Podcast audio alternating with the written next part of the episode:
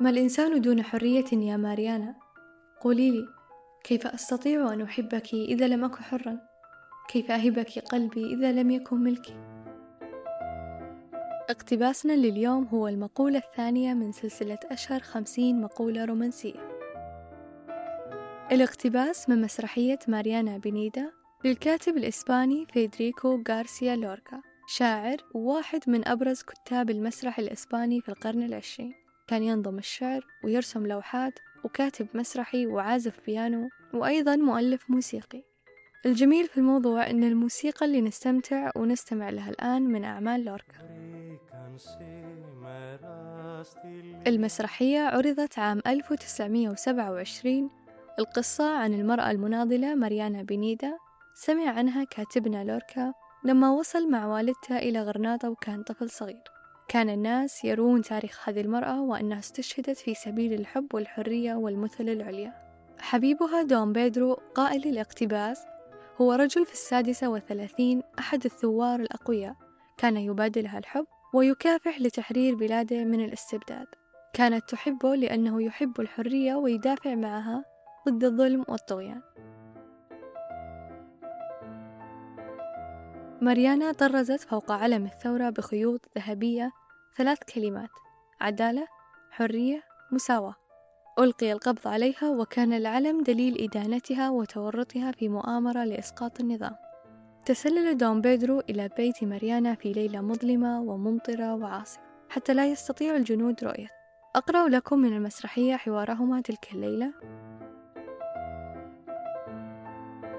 ماريانا تقول إنني خائفة جدا من أن يقتلك اللصوص وإذا فعلوا فإني سأموت. رد عليها بيدرو لا تخشي شيئا يا ماريانا إننا نعمل في منتهى السرية فلا تخشي شيئا. وبين هتافات الشعب شعب غرناطة سيخفق في الشوارع العلم الذي تطرزينه وبفضلك ستطأ الحرية المنشودة الأرض الصلدة بأرجلها الضخمة الفضية. أي شيء هو الإنسان بدون الحرية. أي شيء دون هذا الألق الذي يتلألأ لأمته متناسقا عتيا قولي أستطيع أن أحبك إذا لم أكن حرا؟ أستطيع أن أهبك قلبي لو لم يكن ملكي؟ لا تخشي شيئا. أعتقد أني سأصل بفضلك إلى غاياتي. بفضلك أنت التي تهبينني حبك وبيتك ويدك. استخدم كاتبنا لوركا الكلمة السلاح الذي يتقن استخدامه لمجابهة الظلم. أعدم الكاتب رميا بالرصاص وعمره 38 عام. على الرغم من مساحة عمره الضيقة إلا أن روحه كانت تتجلى بأجمل الأشعار والمسرحيات والمؤلفات الموسيقية. كان إعدامه كما يظن على التلال القريبة من غرناطة ولكن جثته لم يعثر عليها كما تنبأ في إحدى قصائده قائلا وعرفت أنني قتلت وبحثوا عن جثتي في المقاهي والمدافن والكنائس. فتحوا البراميل والخزائن سرقوا ثلاث جثث ونزعوا أسنانها الذهبية ولكنهم لم يجدوني قط كان كاتبنا لوركا يقول أنه ينتمي إلى مملكة غرناطة.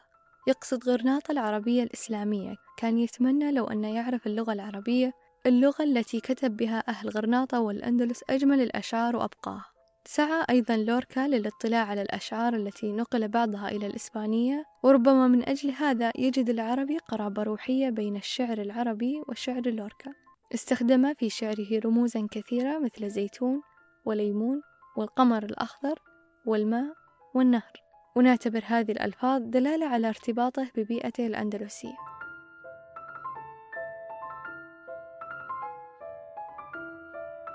والطريف أن للوركا كاتبنا اليوم ديوان شعري قريب جدا من الشعر العربي بصوره وإيحاءاته الشعرية.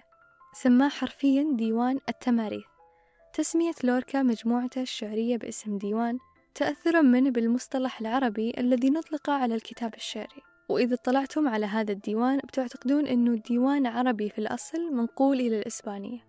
لاحقا نقل شعر لوركا إلى العربية وفي من تأثر به الشاعر الفلسطيني محمود درويش والشاعر محمد القيسي كيف أستطيع أن أحبك إذا لم أكن حرا؟ كيف أهبك قلبي إذا لم يكن ملكي؟